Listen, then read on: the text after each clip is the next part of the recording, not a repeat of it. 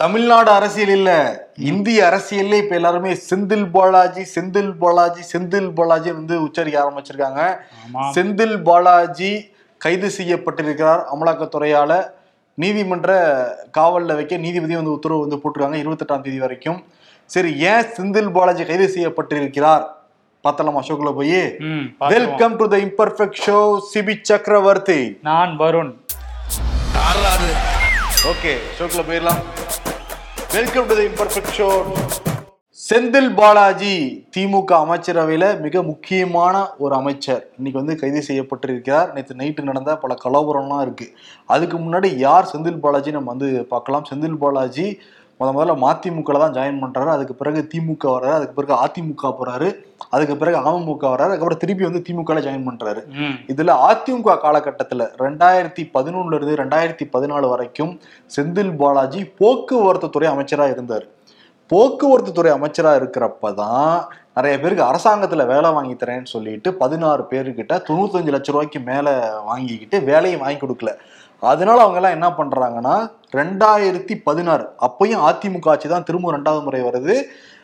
December மாதம் ரெண்டாயிரத்தி பதினாறாம் ஆண்டு டிசம்பர் மாதம் பத்தாம் தேதி சென்னை மத்திய குற்றப்பிரிவு போலீஸாரில் போர் கொடுக்குறாங்க எங்ககிட்ட காசு வாங்க நாங்க வேலை வாங்கி தரேன்னு சொல்லிட்டு வேலையை வாங்கி தரல எங்களை ஏமாத்திட்டார் செந்தில் பாலாஜின்னு போர் கொடுக்குறாங்க ரெண்டு வருஷம் கழிச்சு தான் வழக்கே பதிவு செய்யப்படுது. ஆமா இவர் ஏமாத்திருக்காருன்னு சொல்லிட்டு செந்தில் பாலாஜி அவருடைய சகோதரர் அசோக் குமார் அப்புறம் அவருடைய சகோதரர் சண்முகம் இவங்க மேல வழக்கு பதிவு செய்யப்படுது. ரெண்டாயிரத்தி பத்தொன்பதாம் ஆண்டு அமலாக்கத்துறை வழக்கு வந்து பதிவு பண்றாங்க. இந்த எம்எல்ஏஸ் எம்பிஸ்க்கெல்லாம் விசாரிக்கிற சிறப்பு நீதிமன்றத்துல இந்த வழக்கு வந்து நடக்குது. அப்ப சண்முகம் என்ன வந்து முறையிடுறாருன்னா வந்து இந்த பணம்லாம் செட்டில்மெண்ட் பண்ணிட்டோம். சமரசம் ஆயிட்டோம் அதனால அந்த வழக்கை தள்ளுபடி பண்ணணும் அப்படின்னு கேக்குறாங்க. சிறப்பு நீதிமன்றம் ஓகேப்பா நீங்க ரெண்டு பேரும் சமாளிட்டு எங்களுக்கு விசாரிக்க வேண்டிய வேலை இல்லை மிச்சம் தானேன்னு சொல்லிட்டு வழக்கை தள்ளுபடி பண்றாங்க. உயர்நீதிமன்றத்தில் அது எப்படிங்க மோசடி பண்ணிட்டு சமரசம் பண்ணா சரியாகுமான்னு சொல்லிட்டு உயர்நீதிமன்றத்தில் இந்த வழக்கு வருது. உயர்நீதிமன்றமும் அந்த வழக்கை வந்து தள்ளுபடி பண்ணிடுறாங்க. இதை எதிர்த்து உச்சநீதிமன்றத்துக்கு வராங்க. உச்சநீதிமன்றம் தான் அது எப்படி சமரசம் ஆயிட்டா மோசடி பண்ணது இல்லைன்னு ஆயிடுமா? செந்தில் பாலாஜியை விசாரிக்கணும். சிறப்பு ஒரு புலனாய்வு அமைப்பு அமைச்சு கூட நீங்க விசாரிக்கலாம்னு சொல்லிட்டு அதுக்கும் மேல உச்சநீதிமன்றம் உத்தரவு போடுறாங்க. இப்போ உச்சநீதிமன்றம் உத்தரவு போட்டதுனால தான் அதன் அடிப்படையில தான் இன்கம் டேக்ஸ் ரைடு ரெண்டு வாரத்துக்கு முன்னாடி வந்திருந்தாங்க செந்தில் பாலாஜி வீட்டில் அப்பயே சில காட்சியெல்லாம் நம்ம பார்த்தோம். இப்போ அமலாக்கத்துறை செந்தில் பாலாஜி வீட்டில் வந்திருக்காங்க. இது நடந்தது எல்லாமே அதிமுக காலகட்டத்தில் தான் நடந்தது. அவர் மோசடி பண்ணது அந்த குற்றச்சாட்டு வச்சது இருக்கிறது அதிமுக காலகட்டத்தில். அதிமுக காலகட்டத்தில் வழக்கம் வழக்கும் போட்டிருக்காங்க. அப்ப இப்ப இருக்கிற ஆட்சியாளர்கள் இருக்காங்கல்ல ஸ்டாலினா இருக்கட்டும் இல்ல திமுகங்களா இருக்கட்டும். பாத்தீங்களா? அமைச்சர் எப்படி ஊழல் பண்ணிருக்கான்னு சொல்லிட்டு அவங்களே கரூர் மேடைகள்ல செந்தில் பாலாஜி பத்தி பேசியிருக்காங்க. இப்ப யாரு காப்பாத்த முயற்சி பண்ணிட்டு இருக்காங்கன்னா அவங்களே தான். அவங்களே தான். இது ரொம்ப புரியாத புதிரா இருக்கு. அதிமுக காரங்க வேணா எங்க ஆட்சியில ஊழல் நடைபெறலன்னு சொன்னா வாய்ப்பு இருக்கு. அவங்க என்ன சொல்றாங்கன்னா செந்தில் பாலாஜி அப்படிதாங்க ஆளு அப்படின்னு சொல்லிட்டு அவங்க சொல்றாங்க. அவர் அமைச்சரா ஊழல் பண்ணல தனிநபரா பண்ணிட்டாரு. அதுக்கு தான் அம்மா நடவடிக்கை வேற எடுத்தாங்க. ரெண்டாயிரத்தி பதினஞ்சுல அவங்க அமைச்சர் பதவியை புடுங்கினாங்க அப்படின்லாம் சொல்லி அதிமுக எல்லாம் சொல்லி அவங்க சொல்றாங்க ஆனா திமுக வந்து இது வந்து பழிவாங்கும் நடவடிக்கைன்னு சொல்லிட்டு குதிய குதிச்சிட்டு இருக்காங்க. நீங்க அப்ப ஆட்சியிலே கிடையாது. வழக்கு நடந்தது அவர் மேலே விசாரணை நடந்தது எல்லாமே அதிமுக பீரியடில் தான். பட் திமுக வந்து ஓன் பண்ணிக்கிட்டு இருக்கு. நாங்க இருக்கோம் செந்தில் பாலாஜி ஒன்று கவலைப்படாத கவலைப்படாதுன்னு சொல்லிட்டு இது ஒரு புரியாத புதிரா தான் இருக்கு. செந்தில் பாலாஜி வீட்டுக்கு மட்டும் அமலாக்கத்துறை ரைடு போகல. செந்தில் பாலாஜி சகோதரர் வீடு அசோக் குமார் பிஷப் கார்டன்ல இருக்கு. அதே வந்து கிரீன்வே சாலை பக்கத்துல. அங்கேயும் போனாங்க. அதே மாதிரி செந்தில் பாலாஜி உதவியாளர் கூகுள் வீட்டுக்கும் வந்து போயிருக்காங்க. அதே மாதிரி கரூர் நாலஞ்சு இடங்களுக்கு வந்து போயிருக்காங்க. அதில் தான் செந்தில் பாலாஜி காலையில மீடியாக்களை சந்திச்சு தான் அமலாக்கத்துறை அதிகாரிகளே பார்க்க போனார். நான் வந்து முழு ஒத்துழைப்பு கொடுக்க தயாராக இருக்கிறேன். பட் எங்க வீட்ல இருந்து எடுக்கிறதுக்கு என்ன இருக்குன்னு தெரியல அப்படின்னு சொல்லிட்டு ஒரு மாதிரி கெத்தா தான் பேசி உள்ள வந்து போனாரு. ஆமா. அதே மாதிரி நேத்து மதியானம் எல்லாருக்குமே வந்து தெரிஞ்சிருக்கும். தலைமைச் செயலகத்துல விசாரணைக்கு வந்து போனாங்க அமலாக்கத்துறை அதிகாரிகள். மூன்று அமலாக்கத்துறை அதிகாரிகள் ரெண்டு இந்தியன் வங்கி அதிகாரிகள் உள்ள போனாங்க. ஆனா தமிழக வரலாற்றிலேயே முதல் முறையாக அமலாக்கத்துறை அதிகாரிகள் ஒரு அமைச்சர் அலுவலகத்துல ரைட் பண்றதுதான் முதல் முறை. ரெண்டாயிரத்தி பதினாறாம் ஆண்டு ஆறு வருஷத்துக்கு முன்னாடி தலைமைச் செயலராக இருந்த ராம்மோகன் அவருடைய வீட்டுல அலுவலகத்துல தலைமைச் செயலகத்துல ரைடு பண்ணாங்க. அதுக்கு பிறகு அமைச்சர் அலுவலகத்தை ரைடு பண்றது இதுதான் முதல் முறை. அவங்க வந்து டக்குன்னு எடுத்தோன்னே உள்ள போயிட முடியாதுல்ல தலைமைச் செயலகத்துக்குள்ளார. பொதுத்துறையிட்ட அனுமதி வாங்கிட்டு தான் அனுமதி முறையா பெற்றுட்டு தான் வந்து உள்ள போனாங்க. ஸ்டாலின் வந்து நேத்து ஈவினிங் ஒரு அறிக்கையெல்லாம் கொடுத்திருந்தாரு. இது கூட்டாட்சி தத்துவத்துக்கே எதிரானது. எங்களை வந்து அடக்கி வைக்க பாக்குறாங்கன்னு சொல்லிட்டு ஸ்டாலின் மட்டும் அறிக்கை விடல நேற்று இரவே வந்து கார்கே அறிக்கை விட்டுருக்காரு. மம்தா பானர்ஜி அறிக்கை விட்டுருக்காங்க. இன்னைக்கு மத்தியானம் டெல்லி இல்ல முதல்வர் அரவிந்த் கெஜ்ரிவால் அறிக்கை விட்டுருக்காரு. ஆமா அரவிந்த் கெஜ்ரிவால் என்ன சொல்றாருன்னா அமலாக்கத்துறைங்கிற பேரை மாத்திட்டு பாஜக சேனான்னு வச்சுக்கோங்க அதான் கரெக்டா இருக்கும். எதிர்க்கட்சிகள் மேலதான் பாயுது அந்த அமலாக்கத்துறை. சொந்த கட்சியில எவ்வளவு பேர் ஊழல் பண்ணியிருந்தா கூட பாய மாட்டேங்குது அப்படின்னு சொல்லி அவர் மட்டும் இல்ல எல்லா எதிர்க்கட்சிகளும் பேசிட்டு இருக்காங்க. இருபத்தி மூணாம் தேதிக்கு இது ஒரு ஆரம்பம் வச்சு அப்படி கொண்டு போறாங்க. சரி அது ஒரு தனி டாபிக் இந்த சைடு வரும். நேற்று வந்து செந்தில் பாலாஜி வீட்டுக்குள்ள போனாரு. பதினேழு மணி நேரம் தொடர் வந்து விசாரணை. அவர்கிட்ட நிறைய கேள்வி எல்லாம் வந்து கேட்டிருக்காங்க. கிடுக்குப்பிடி விசாரணை. செந்தில் பாலாஜி மட்டும் தான் இருந்திருக்காரு. யாருமே ஒரு பக்கத்துல அதிகாரிகள் விடவே வந்து கிடையாதான். நேற்று நைட்டு ஒரு பதினொன்றரைக்கு மேல அவர் வந்து அரெஸ்ட் பண்ணிடலாங்கிற ஒரு டாக் தான் இருந்திருக்கு. இப்போ in case Senthil Balaji arrest பண்ணாங்கன்னா உடனே வந்து நீதிபதி முன்னாடி வந்து நிப்பாட்டணும். அப்ப பக்கத்துல இருக்க நீதிபதி கிட்ட பேசியிருக்காங்க. அவர் என்ன பண்ணியிருக்காரு? இல்ல நீங்க காலையில நீதிமன்றத்தை கொண்டு வாங்க அப்படிங்கிற மாதிரி வந்து சொல்லியிருக்காரு. பதினொன்றரைக்கு மேல செந்தில் பாலாஜி கிட்ட சொல்லியிருக்காங்க. சொன்ன உடனே அண்ணன் வந்து ஆடி போயிட்டாப்புல செந்தில் பாலாஜி. ஆடி போய் அவருக்கு வந்து பூமியே சுத்துற மாதிரி இருந்திருக்கும்னு நினைக்கிறேன். அப்படியே சோஃபால சாஞ்சு வந்து உட்காந்துட்டாராம் ம். உட்கார்ந்தவர் என்ன நினைச்சாரோ தெரியல. திடீர்னு அவருக்கு வந்து முகமெல்லாம் வேர்த்து இருக்கு உடம்பு ஃபுல்லா நடுங்கி இருக்கு திடீர்னு நெஞ்ச பிடிச்சி வந்து கத்தி இருக்காரு ஐயோ அம்மாங்கிற சத்தம்லாம் வந்து கேட்டிருக்கு வெளியே அப்படின்னு. சொல்றாங்க. வெளியே இருந்து ஆதரவாளர்கள் ஐயோ தலைவருக்கு ஏதோ ஆயிடுச்சுன்னு வெளியே. இருந்தும் கத்திருக்காங்க ஏன்னா அங்க செந்தில் பாலாஜி அபிஷியல்ஸ் மட்டும் தான் உள்ள இருந்திருக்காங்க. வெளியில இருக்கவங்களுக்கு உள்ள என்ன நடக்குதுன்னு தெரியாது. உள்ள வெளிய இருக்கவங்களுக்கு உள்ள ஏதோ நடந்துருச்சு ஏதோ. அடிச்சிட்டாங்க போல இருக்கு ஏதோ பண்ணிட்டாங்க போல இருக்குன்னு சொல்லிட்டு ஒரே மாதிரி சவுண்ட் ஆன உடனே சரி அங்க இருக்கிற அபிஷியல்ஸும் வந்து நைட்டு ஒன்றரைக்கு பரவாயில்ல உடனே ஹாஸ்பிட்டல் கூட்டு போயிடலாம்னு முடிவு எடுத்து அவங்க கார்லயே ஒரு இனோவா கார்லயே செந்தில் பாலாஜியை பின்னாடி படுக்க வச்சிருக்காங்க. ஒருத்தர் பக்கத்துல உட்காந்துருக்காரு ஒருத்தர் படுத்தாலே ஃபுல் ஆயிடும் இனோவா காரு. ஒருத்தர் வேற காலு கீழே ஒருத்தர் உட்காந்துருக்காரு செந்தில் பாலாஜி. அவரும் கார்ல இருந்து அந்த அழுத காட்சிகள்லாம் வந்து பார்த்துட்டு இருந்தோம். ஆமா. அதான் என்னன்னா. இப்ப அவங்க இடி வந்து செந்தில் பாலாஜியை கைது பண்றதுல மும்முரமா தான் இருந்திருக்காங்க. நேற்று காலையில இருந்து மும்முரமா தான் இருந்திருக்காங்க. அதான் நேற்று நம்ம ஷோலே சொன்னோம் கைது செய்யப்படுவாரா அப்படின்னு. ஏன்னா அவன் கைது செய்யப்படுறதுனால தான் நேற்று பக்கத்திலேயே மலர் ஹாஸ்பிட்டல் இருந்திருக்கு அங்க போகவே இல்லை.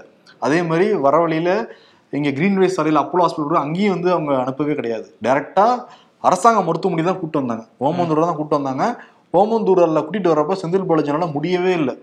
நல்லா வந்து க- க- கத்தி வந்து அழுதாரு. ஐயோ அம்மானாரு கால ஒருத்தர் தூக்குறாரு வேற. அவரே எட்டியே தான் வச்சாரு வழியில. ம், ம், ம். ஆமா அதுக்கு அதெல்லாம் பிறகு நடந்துச்சு. அதுக்கப்புறம் அங்க கொண்டு போய் அட்மிட் பண்ணாங்க.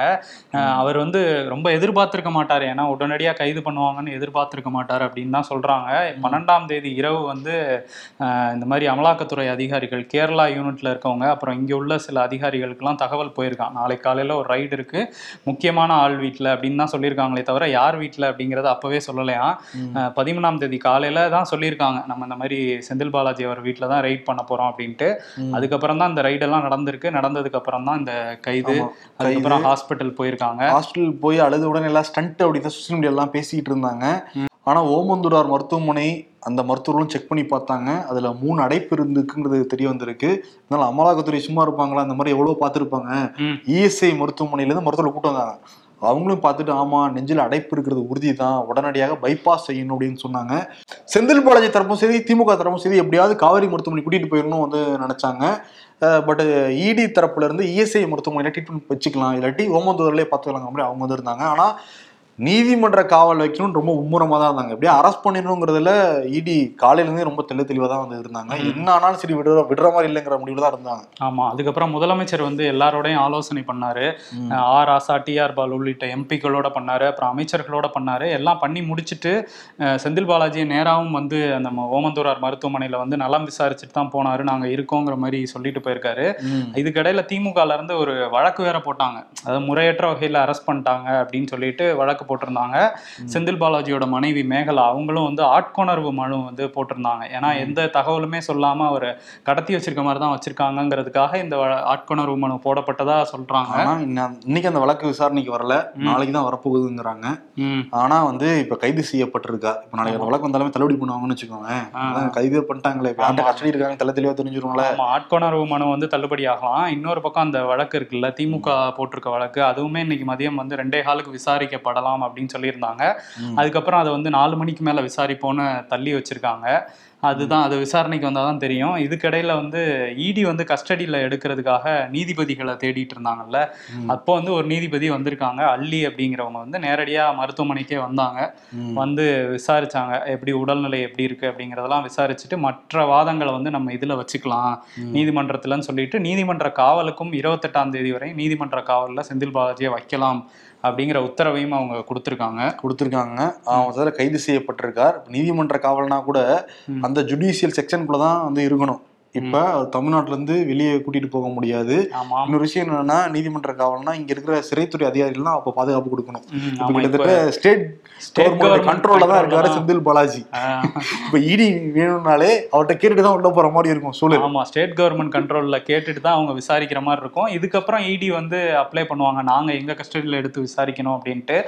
அந்த விசாரணையெல்லாம் இந்த மருத்துவ பரிசோதனை அதுக்கப்புறம் அவருக்கு ஆப்ரேஷன் பண்ண வேண்டியது இருந்தா அதெல்லாம் முடிஞ்சதுக்கு அப்புறம் தான் நடக்கும். காவேரிக்கு கொண்டு போகலாம் ஆப்ரேஷனுக்கு அப்படிங்கிற தகவலும் வந்துட்டு இருக்கு அதுக்கு தான் திமுக வந்து ரொம்ப இது பண்ணிட்டு இருக்காங்க. ஆனா அது வந்து கூட்டணி கட்சியெல்லாம் கொந்தளிச்சு. கே ஸ்டாலின் ஐடியாலாம் கொடுத்துருக்காரு. தொடர்ந்து மத்திய அரசு உங்களை அம்புழுத்திட்டு இருக்காங்க ஆ. நீங்க என்ன பண்ணுங்க உண்ணாவிரதம் இருங்க. தமிழ்நாட்டு மக்களும் உங்களை திரும்பி பார்ப்பாங்க. என் யோசனை எப்படி இருக்கு? அப்படிங்கிற மாதிரி பேட்டிலாம் கொடுத்துருக்காருப்பா. நான் ஏங்க நடுராட்டில் நடுராத்திரில சுடுகாட்டுக்கு போகணுங்கிற மாதிரி இருக்கு. உண்ணாவிரதெல்லாம் இருக்கு சொல்றாருங்க. கே ஸ்டாலின் ஏன்னா அவர் உண்ணாவிரதம் தான் கூட ரெண்டு பேர் தான் இருப்பாங்க. ஸ்டாலின் இருந்தா- இருந்தாலும் கூட ஒரு ஆயிரம் பேர் இருப்பாங்கல்ல. அதனால அவர் சொல்லியிருக்காரு. போல. அவர் வந்து உண்ணாவிரத்துல உட்காந்துட்டு ஐடியா கொடுத்தது நான் தானே அப்படின்னு. அப்படின்ட்டு வருவாரு. ஆனா வந்து என்ன பண்ண போறாங்கன்னா மதச்சார்பற்ற முற்போக்கு கூட்டணி சார்பில் பதினாறாம் தேதி வெள்ளிக்கிழமை அன்னைக்கு வந்து கோவை சிவானந்தா காலனில ஒரு மாபெரும் கண்டன பொதுக்கூட்டம் நடத்த போறோம். இதை கண்டிச்சு அப்படின்னு சொல்லியிருக்காங்க. எல்லாம் கூட்ட அறிக்கை விட்டுருக்காங்க. அதை தாண்டி அங்க முதல்வருமே அங்க போவாரு அப்படிங்கிற மாதிரி தகவல் வந்திருக்கு. வந்திருக்கு. ஆனா கோவைன்னு சொல்றப்ப கோவையில இருக்க திமுக உடன்பிறப்புகள் எல்லாம் சந்தோஷமா இருக்காங்களாம். காரணம் என்னன்னா கோவையில ஏதாவது மீட்டிங் நடந்தா போதும். திமுக சார்பாக கரூர்ல ஆட்கள் கூட்டு வரான் அங்க இருக்கிறவங்க பொருட்டாவே மதிக்கிறது இல்லையா செந்தில் பாலாஜி. ஓகே. அதனால வந்து சூப்பர். அப்படின்னு அங்க வந்து ஒரு மாதிரி திமுக தரப்புல ஒரு மகிழ்ச்சியா அதே மாதிரி சீனியர் ஒருத்தருமே வந்து கேட்டிருக்காரு. இந்த அமைச்சர்கள் மீட்டிங்லாம் இருந்துச்சுல. எப்ப அது அதிமுக இருந்தப்ப அந்த பையன் ஊழல் பண்ணிருக்கான்ப்பா மோசடி பண்ணிருக்காரு நம்ம ஏன் அதை தூக்கி சுமக்கணும்? அவரே திமுக தரப்புல. இருந்து செந்தில் பாலாஜியை பார்த்துப்பார். தேவைப்படுறப்ப கட்சி வந்து அவருக்கு உறுதுணையா இருக்குன்னு சொல்லிட்டு போக வேண்டியதானே அப்படின்லாம் சொல்லியிருக்காரு. அப்படிங்கிறாங்க. ஆனா என்னன்னா செந்தில் பாலாஜி இதுல விசாரிக்கிறப்ப வேற ஏதாவது உளறிட்டாருன்னா முதன்மையா இருக்கவங்க பல பேருக்கு வந்து பிரச்சனையாகும். சில குடும்பங்களுக்கும் மிகப்பெரிய பிரச்சனையாயிடும். அதனாலதான் வந்து.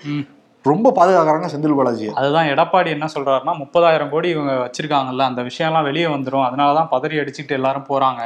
வரிசையா போய் பாக்குறாங்க அப்படின்னு சொல்றாரு. இந்த சபரீசன் உதயநிதி ரெண்டு பேருமே போய் இவ்வளவு நேரம் ஏன் அங்க இருக்காங்க அப்படிங்கறதையுமே எதிர்க்கட்சிகள் வந்து கேள்வியா வச்சிட்டு இருக்காங்க. உதயநிதி வந்து நாலு மணி நேரத்துக்கு மேல அங்க இருந்திருக்காரு. ஹாஸ்பிட்டல்ல. சபரீசனும் அடிச்சு பிடிச்சு வந்திருக்காரு வந்திருக்காரு. எல்லாரும் ஏன் வந்து பாக்குறாங்க அப்படிங்கிற கேள்வியும் எதிர்க்கட்சி தரப்புல சி வி சண்முகம் வச்சிருக்காரு. எடப்பாடியும் கேட்டிருக்காரு. அப்புறம் வந்து எல்லாருமே அதான் சொல்லிட்டு இருக்காங்க. இந்த பக்கம் இருக்கவங்க. எடப்பாடி இன்னொன்னு வேற சொல்லியிருந்தாரு. அது கபட நாடகம். நல்லா நடிக்கிறாருங்க அப்படிங்கிற மாதிரி பேசியிருந்தாரு. பேசியிருந்தாரு. ஜெயக்குமார் வந்து செந்தில் பாலாஜி பயந்தாரோ இல்லையோ? ஸ்டாலின் ரொம்ப பயந்துட்டாரு. அப்படின்லாம் சொல்லியிருக்காரு. இன்னொன்னு வந்து இந்த அமைச்சரவை இலாக்கா இருக்குல்ல அது வந்து மாற்றப்படலாம் அப்படின்னு சொல்றாங்க. இந்த மின்சாரத்துறை வந்து தங்கம் தென்னரசுக்கு மாற்றப்படலாம். மதுவிலக்குத்துறை வந்து ஐ பெரியசாமிக்கு மாற்றப்படலாம் அப்படின்னு இப்போதைக்கு சொல்றாங்க. எல்லாம் இனிமே தான் தெரிய வரும் ஒன்னொன்னா ஆனா என்னன்னா கன்க்ளூஷன் என்னன்னா யார் தவறு செஞ்சிருந்தாலுமே சட்டப்பூர்வ நடவடிக்கை எடுக்கணும். ஆனா பழிவாங்கும் நோக்குல அது பண்ணாங்கன்னா அதை ஏத்துக்க முடியாது. கண்டிப்பா. அதுதான் சீமான் என்ன சொல்றாருன்னா அவருமே வந்து இதெல்லாம் நிறைய தெலுங்கு படத்தெல்லாம் பார்த்துருக்கோம். இந்த மாதிரி நெஞ்செல்லாம் பிடிச்சிட்டு இருப்பாங்க. இருந்தாலும் அவருக்கு ஏதாவது பாதிப்பு இருந்தா அவர் குணமடைஞ்சு வரட்டும் அப்படிங்கிறதையும் அவர் சொல்றாரு. சொல்லிட்டு வந்து இது கண்டிப்பா அரசியல் பழிவாங்கல் நடவடிக்கை மாதிரி தான் தெரியுது. ம். இனிமே தேர்தல் நெருங்குறதுனால தொடர்ச்சியா பண்ணுவாங்க. எப்பயோ நடந்த மோசடி அது. இவ்வளவு நாள் ஏன் விசாரிக்கல? இப்போ விசாரிக்கிறாங்கன்னா கரெக்டா தேர்தல் நெருங்கும் போது பண்றாங்க. தொடர்ச்சியா இதை பண்ணுவாங்க இனிமே அப்படின்னு சொல்லியிருக்காரு. அதுல அவர் வந்து என்ன சொல்றாருன்னா சிபிஐ இடி வரு வருமான வரித்துறை எல்லாம் வந்து அஞ்சு விரட்கள் விரல்கள் மாதிரி அவங்க பிடிச்ச ஆளை வந்து பிடிக்காத ஆளை தூக்குறதுக்கு வச்சிருக்காங்க. அதுல நீதிமன்றங்களையும் சேர்த்துக்கிறாரு. அண்ணன் வந்து நீதிமன்றங்களையும் சேர்த்து சீமான் வந்து சொல்லியிருக்காரு. இதெல்லாம் ஒரு பக்கம் போயிட்டு இருக்கு திமுக காரங்களுமே வந்து ஐடி விங்க சேர்ந்தவங்க எல்லாம் வந்து கொங்கு மண்டலத்துல வந்து ஸ்ட்ராங் ஆக்குனார் கட்சியை. இவரை தூக்கிட்டா நம்ம ஜெயிச்சிடலாம்னு பாஜகவும் அதிமுகவும் நினைக்குதுங்கிற மாதிரி அவங்க ஒரு சொக்கம் சொல்லிட்டு இருக்காங்க. நிச்சயமா ஏன்னா டபு பார்ட்டி தான் செந்தில் பாலாஜி. அது வந்து அதிமுக தரப்பே வந்து ஒத்துப்பாங்க. கிஃப்ட் பாக்ஸ் அமித்ஷா வந்துட்டு போனாருப்பா. கரண்ட் கட்டாச்சு. ஒரே நாள் தான் வந்துட்டு போனாரு. தமிழ்நாடு அரசியல் பாரு. எப்படி இருக்குன்னு. அதுவும் திமுக தரப்புல தான் சொல்றாங்க. நம்ம சொல்லல. ஸ்டாலினே அறிக்கையிலே இருக்கேது ஆமா இருக்குது. நேத்து நைட் அந்த ஒன்றரை மணில இருந்து ரெண்டே ஹால் இருக்குல்ல. அப்பதான் அந்த ஹையான விஷயங்கள்லாம் நடந்திருக்கு. அவர் நெஞ்சை பிடிச்சிட்டு இருந்தது. ரெண்டே ஹாலுக்கு வந்து ஓமந்தூராருக்கு வந்துட்டாங்க. இதெல்லாம் நடந்திருக்குது. பாப்போம் சரி. போக ஆனா போக யார் வந்து உடம்பு முடியாம இருந்தாலும் சீக்கிரம் குணமாய் தான் வரணும். ம், கண்டிப்பா. செந்தில் பாலாஜி குணமாய் வந்து இந்த வழக்குகளை நேர்மையான முறையில எதிர்கொள்ளணும். பொறுத்திருந்து பார்ப்போம். நாகர்கோயிலை சேர்ந்த அந்த காசி அப்படிங்கிறவன் வந்து பெண்களை பாலியல் வன்கொடுமை செஞ்சு அவங்கள ஆபாசமா வீடியோ எடுத்து மிரட்டிட்டு இருந்தான்ல. அவன் வந்து அந்த வழக்கு நீண்ட காலமா நடந்துட்டு இருந்துச்சு. இப்ப நாகர்கோயில் நீதிமன்றம் என்ன சொல்லியிருக்காங்கன்னா அவனுக்கு ஆயுள் தண்டனை விதிச்சிருக்காங்க அந்த காசிங்கிறவனுக்கு.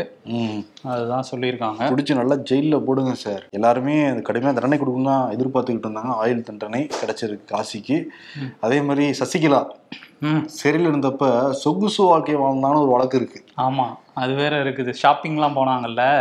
அதுல வந்து அந்த ஐபிஎஸ் ஆஃபீஸர் ரூபா வந்து சொல்லியிருந்தாங்க குற்றம் சாட்டியிருந்தாங்க சசிகலாவுக்கு எதிராக இந்த வழக்கு வந்து நடந்துட்டு இருந்துச்சு இவங்க சசிகலாவும் இளவரசியும் வந்து கர்நாடக உயர்நீதிமன்றத்துல இந்த வழக்கை தள்ளுபடி பண்ணணும் அப்படின்னு சொல்லி கோரிக்கையெல்லாம் வச்சிருந்தாங்க. இப்போ அந்த விழ வழக்கு விசாரணைக்கு வந்தப்ப லோக் ஆயுக்தா அதிகாரிகளுக்கு வந்து இதை பற்றி விளக்கம் கொடுங்க அப்படின்னு கேட்டிருக்கு நீதிமன்றம். இருபத்தெட்டாம் தேதி இந்த வழக்கு திரும்பியும் விசாரிப்போம்னு சொல்லியிருக்காங்க. இருபத்தெட்டாம் தேதி திரும்பியும் மம்மி வந்து போவாங்களா? ஸ்மால் மம்மி திரும்ப உள்ள போவாங்களா? Mummy அவங்கப்பா. Small mummy. Small mummy தான் திரும்ப உள்ள போவாங்களா அப்படிங்கிறது அன்னைக்கு தான் நமக்கு தெரியும். ஆமா. வழக்கு போக போக தெரியும். மம்மி வந்து ஜெயிலுக்கு போனதை பத்தி அண்ணாமலை சொல்லியிருந்தாரு. ம். அதிமுககாரங்க எல்லாமே வந்து குதி குதிச்சுக்கிட்டு இருந்தாங்க. ம். அதுக்கு தான் வந்து ஸ்மால் மம்மி என்ன சொல்றாங்கன்னா அண்ணாமலை குழந்தைத்தனமா பேசுறாரு. கொஞ்சம் முதிர்ச்சியா நடந்துக்கணுங்கிற மாதிரி அது ஸ்டேட்மெண்ட் கொடுத்துட்டாங்க. ஒரு வழியாக. ஒரு வழியா கொடுத்துட்டாங்களா? அண்ணாமலை என்ன சொல்றாருன்னா அறிக்கை கொடுத்துருக்காரு. நான் வந்து கூட்டணி கட்சி தலைவர்லாம் எனக்கு கிளாஸ் எடுக்க வேணாம் எப்படி நடந்துக்கணும்ட்டு எனக்கே எப்படி நடந்துக்கணும்னு தெரியும். நான் அரசியல் நடந்த வரலாற்று உண்மைதானே சொன்னேன். அப்படிங்கிறாரா? அது லாஜிக் தானே. உண்மைதானே பேசியிருக்காரு. எப்பயுமே மிகைப்படுத்தி பேசுவாரு. இது ரெண்டு லட்சம் இருபதாயிரம் அப்படின்ட்டு. உண்மையை சொன்னது இந்த அடியடி நடிச்சிருக்காங்கப்பா அவரை. ஆமா ஆனா இன்னைக்கு பிரஸ் மீட்ல என்ன சொல்லியிருக்காருன்னு பாத்தீங்களா? ஜெயலலிதா மேல நான் வந்து முன்னாள் முதலமைச்சர் ஜெயலலிதா மேல புரட்சி தெய்வம் புரட்சி தலைவின்னு மட்டும்தான் சொல்லல. ஆனா ரொம்ப மரியாதை கொடுத்து அவங்கள வந்து நான் எல்லா இடத்துலயும் புகழ்ந்து தான் பேசுவேன். அவங்கள வந்து நிறைய நிறைய இடத்துல நானே முன்னுதாரணமா சொல்லியிருக்கேன். இந்த வீடியோலாம் கூட இருக்கு. நீங்க சர்ச் பண்ணி பாத்துக்கங்க. முன்னாடியே பேசியிருக்கேன். நாங்க வந்து கூட்டணி தொடரும் அப்படிங்கிறதையும் சொல்லியிருக்காரு. திமுக ஊழல் பட்டியல்னு சொல்றீங்க. அதிமுகவும் சொன்னீங்க. அதை பத்தி பேசுவீங்களான்னு கேட்டா இல்ல இல்ல நான் கூட்டணி தர்மம் கருதி அதெல்லாம் பேச முடியாது அப்படிங்கிற மாதிரி சொல்றாரு. ஒரு மாதிரி மலுப்பலா தான் பேசியிருந்தாரு இன்னைக்கு. இந்த அமலாக்கத்துறை நடவடிக்கை பத்தியும் பேசியிருந்தாரு. செந்தில் பாலாஜி அரெஸ்ட பத்தி அது எல்லாம் ஒரு குஷியா தான் இருந்திருப்பாப்ல கொஞ்சம் வருத்தத்தெல்லாம் இருந்திருப்பாரு இவ்வளவு பேர் சேர்ந்து அடிக்கிறோம்னு இல்லா கேக்குறீங்க அது சிவி செல்வம் பத்தி எல்லாம் கேள்வி எல்லாம் கேட்டாங்க. அவரோட அந்த அளவுக்கு தரம் தாழ்ந்து என்னால பேச முடியாதுங்கிற அண்ணாமலை சொல்லியிருக்காரு. ஆனா கிசுகிசு பேசுவாரு. ஆ, தரம் தாழ்ந்து பேச மாட்டாரு. ஆனா கிசுகிசு பேசுவாப்ல ஆ. பிரஸ் மீட்ல உட்காந்துட்டு. அது அதுக்கும் கீழே இல்ல அவர் பேசினது. அதெல்லாம் ரொம்ப அதல பாலா பாதாளத்துக்கு போகணும் அதெல்லாம். சரி அண்ணாமலைக்கு அது தெரியணும் ம். ஆனா வந்து ஜூலை ஒன்பதாம் தேதியில இருந்து ம். என் மண் என் மக்கள்ங்கிற தலைப்புல நடைபயணம் மேற்கொள்ள போறாரு. ஓ நடைபயணம் பஸ்லயா சரி அது நடைபயணம் நடைபயணங்கிறது எங்க ஊர்ல கால்ல தான் போவாங்க. போவாங்க. எங்க ஊரை சேர்ந்தவர் தான் அண்ணாமலை. ஆமா எப்படி போவீங்க நீங்களாம் நீங்க நடைபயணம்னா எப்படி போவீங்க? கால்ல தான் போவோம். சரி அவர் எப்படி போறாரு அப்படிங்கிறத பார்ப்போம் அஹ் சரி இங்க இருந்து அந்த குஜராத்ல அந்த புயல் இருக்குல்ல பிபோர்ஜாய் புயல் அது வந்து ரொம்ப தீவிரமா வந்து தாக்கத்தை ஏற்படுத்தும் அப்படின்னு சொல்லி இந்திய வானிலை மையம் சொல்லியிருக்காங்க. அந்த பிரத்திமான் சிங் ஜடேஜா எம்எல்ஏ இருக்கார்ல குஜராத் எம்எல்ஏ அவரோட அந்த பூஜையெல்லாம் பலிக்குதாங்கிறது நம்ம பார்க்கணும் ஆனா அந்த கடலோர பகுதியில் இருக்க மக்கள் எல்லாம் வந்து வெளியேற்றிட்டு இருக்காங்களாம். தாக்கம் அதிகமா இருக்கும் பதினைந்தாம் தேதி அப்படின்னு சொன்னதுனால பெரிய தாக்கம் இல்லாம அது கடந்து போகணும். அஹ் ஆமா. முப்பதாயிரம் மக்கள் அங்க வந்து வெளியேற்றிருக்காங்க. நாளைக்கு தான் பதினஞ்சாம் தேதி. பொறுத்திருந்து பார்க்கலாம். பதினஞ்சாம் தேதி சொன்னோடனே நாளைக்கு தான் வந்து. இந்த கிண்டியில் இருக்கிற மல்டி ஸ்பெஷாலிட்டி ஹாஸ்பிட்டல்ல வந்து ஸ்டாலினே திறந்து வைக்க போறாரு. ம். இதனால எதுவும் தள்ளி போகலையா? தள்ளியெல்லாம் போகாதுன்னு தான் சொல்றாங்க. ஓகே. ஆனா நே இன்னைக்கு ஓமந்தூர் வர்றாரு. நாளைக்கு அங்க போறாரு ஹாஸ்பிட்டல். ஆமா ஹாஸ்பிட்டல் தான் திறந்து வைக்கிறாங்க. ஓகே. சரி இன்னொரு பக்கம் இந்த வழக்குல கைதாகிறதெல்லாம் பேசும்போது அமெரிக்கால ஒருத்தர் கைதாயிருக்காரு. ம். மியாமி நீதி நீதிமன்றத்துல வந்து ஆஜரானாரு டொனால்ட் ட்ரம்ப் முன்னாள் அமெரிக்க அதிபர். அந்த டைம்ல அரசு ஆவணங்கள் சில ரகசிய ஆவணங்களை வீட்டுக்கு எடுத்துட்டு போயிட்டாராம். அதை மறைச்சு வச்சிருந்தாரு பதுக்கி வச்சிருந்தாருங்கிற வழக்குல தான் நேத்து அந்த விசாரணைக்கு வந்திருந்தாரு. விசாரணைக்கு வந்த இடத்துல கைது பண்ணாங்க. கைது பண்ணதுக்கு அப்புறம் விசாரணை விசாரணை முடிஞ்சது. முடிஞ்சதுக்கு அப்புறம் வந்து அவரை விடுவிச்சிருக்காங்க ஜாமீன்ல. ஸோ அதனால அவர் போயிருக்காரு. அவருக்கும் தொடர்ச்சியா அடுத்தடுத்து வழக்கு வழக்குன்னு வந்துட்டு இருக்குது யுவர் அண்டர் அரெஸ்ட்னு சொன்னோடனே அவருக்கு இன்னும் ஆகலையா? அவருக்கு ஒன்றும் ஆகல. அவர் விட்டுருவாங்கன்னு தெரியும். இதே மாதிரி ஏற்கனவே நீதிமன்றத்துல அரெஸ்ட் ஆகி வெளியே வந்தார்ல. அது வந்துட்டு இருக்காரு ஆனா இந்த இந்தியாவின் ட்ரம்ப்புங்கிற பட்டத்துக்கு வந்து நிறைய பேர் வந்துட்டே இருக்காங்களே. இப்போ ஒருத்தர் ஏறி இருக்காரு. ஏற்கனவே எடப்பாடி இருக்காரு. பார்ப்போம் யார் அந்த இடத்த பிடிக்கிறாங்கன்ட்டு. அதே மாதிரி ராகுல் காந்தி அமெரிக்கால தான் இருக்காரு. ம் டெல்லியில இருந்து சண்டிகருக்கு லாரி பயணம் மேற்கொண்டாரு. அந்த பழக்கம் இப்போ அமெரிக்கா போயும் அவருக்கு வந்திருக்கு. வாஷிங்டன்ல இருந்து நியூயார்க் வரைக்கும் நூத்தி தொண்ணூறு கிலோமீட்டர் லாரியிலேயே பயணம் மேற்கொண்டிருக்காரு. இந்திய வம்சாவளி லாரி டிரைவர்கிட்ட பேசிட்டே வராரு. ஓஹோ அந்த வீடியோவை காங்கிரஸ்க்கு வெளியிட்டிருக்காங்க. ம் லாரியில போறதுன்னா அவருக்கு ரொம்ப பிடிக்கும் போல. அதான் போயிருக்காரு. இன்னொரு பக்கம் அந்த நீட் தேர்வு முடிவுகள்லாம் வெளியாச்சு. அதுல பிரபஞ்சன் அப்படிங்கிற தமிழ்நாட்டை சேர்ந்த மாணவர் வந்து எழுநூத்தி இருபதுக்கு எழுநூத்தி இருபது மார்க்கே வாங்கி பாஸ் பண்ணியிருக்காரு. அவருக்கு பல தலைவர்கள் அரசியல் தலைவர்கள்லாம் வாழ்த்து சொல்லிட்டு இருக்காங்க தமிழ்நாட்டுல இருந்தும் வாழ்த்தெல்லாம் சொல்லிட்டு இருக்காங்க சொல்றாங்க பட் சில விமர்சனங்களும் வைக்கப்படுது சமூக வலைத்தளத்துல. ஏன்னா அது தேர்வு நிச்சயம் இருக்கணும் அப்படின்னு சொன்ன உடனே என்ன சொல்றாங்கன்னா அது லட்சக்கணக்கான செலவு பண்ணி தானே படிக்க வைக்க முடியுது. அவருக்கு அந்த வாய்ப்புகளா இருந்திருக்கு. பல பேருக்கு அந்த வாய்ப்புகள் மறுக்கப்படுதுல. ம். அப்ப அவங்கனால எப்படி மருத்துவ கனவுங்கிறத எட்ட முடியுங்கிற மாதிரி ஒரு டாக்கும் இருக்கு சமூக. வலைத்தளத்துல. ஓகே.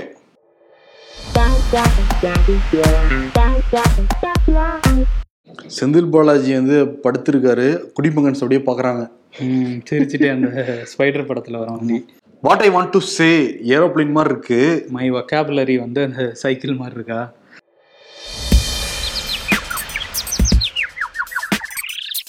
இனிமேல் இந்த மாதிரி கதையை சூஸ் பண்ணி நடி. அதை விட்டுட்டு கட்சி பக்கம் போனா அவ்வளவுதான். கரெக்டா இருந்துக்கோங்க. அப்படின்னு சரத்குமாரை பார்த்து சொல்றாங்க. அவர் அந்த போர் தொழில் படம் நல்லா இருக்கு அப்படிங்கறனால சொல்றாங்க போல. எடப்பாடி சொல்றாரு இப்ப தெரியுதா? நாங்க ஏன் அவங்க என்ன சொன்னாலும் கேட்டோன்னு இதோ வந்துட்டேன் செந்தில் பாலாஜிக்கு தான் விருது. ம். நேரம் மருத்துவமனை மாற்றப்படுறார்கள். அதே மருத்துவமனைன்னு மக்களுக்கு தெரிஞ்சிருக்கும். காரசாரமான விவாதம் வந்து போய்கிட்டு இருக்கு நீதிமன்றத்துல. ஆமா எங்களுக்கு வந்து காவேரி மருத்துவமனைக்கு மாத்தணும்னு சொல்லி செந்தில் பாலாஜி தரப்பு வாதங்களை வச்சிட்டு இருக்காங்க. நம்ம ஷோ பப்ளிஷ் ஆகும்போது என்னங்கிறது தெரிஞ்சிருக்கும். நிச்சயமாக. செந்தில் பாலாஜிக்கு தான் நெஞ்ச பிடிச்சிட்டு இருந்த காட்சியெல்லாம் பாக்குறப்ப பாவமா தான் இருந்தது. வந்து மூணு அடைப்பு வேற இருக்கான். பைபாஸ் வேற பண்ணணுமா? ஒரு பக்கம் அமலாக்கத்துறை நாங்க நீதி பக்கம் நிப்போம்பா. ம். பல பேர் ஏமாத்திட்டு மோசடி பண்ண நாங்க சும்மா இருப்போமான்னு சொல்லிட்டு அவங்க வந்து நீதி பக்கம் நின்றுட்டு இருக்காங்க. ஆமா இவங்களும் வந்து எங்க பக்கம் தான் நீதி இருக்கு அப்படின்னு திமுகவும் நின்றுட்டு இருக்காங்க. சொல்றாங்க. அதனால வந்து நெஞ்சு நீதி கலைஞருடைய வசனம் தான் நெஞ்சுக்கு நீதி அதே விருதா வந்து கொடுத்துடலாம் ஓகே கொடுத்துருவோம்.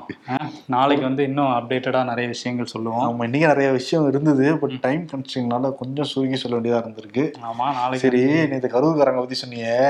காரைக்குடியில என்ன எத்தனை எந்த அரசியல்வாதி இருக்காங்க ஒருத்தர் எச் ராஜா அதுக்கு சலைச்சவர்ல இன்னொருத்தர். ஆமா கார்த்திக். சிதம்பரம். நீ எல்லாம் கரூர்காரங்க கிண்டல் பண்ற பாத்தியா?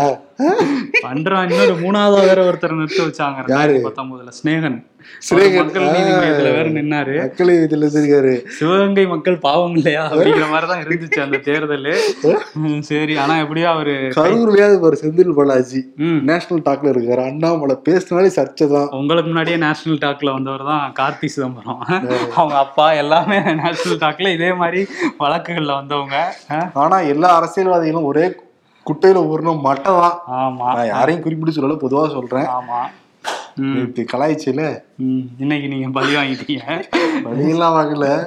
சொல்றேன் அப்படி காரைக்குடியில் எந்த அரசியல்வாதிகள் இருந்தா மாபெரும் ரெண்டு தலைவர்கள் தான் முன்னாடி வராங்க கண்ணுக்கு முன்னாடி. ஆமா அதுலயும் ஒருத்தர். வேற லெவல் தான். ஆமா ஆனா தேர்தல்ல போட்டியிட மாட்டேன்னு சொல்லிட்டாரு. அது வரையும் கொஞ்சம் ஓகே பாப்போம் நன்றி வணக்கம். நன்றி.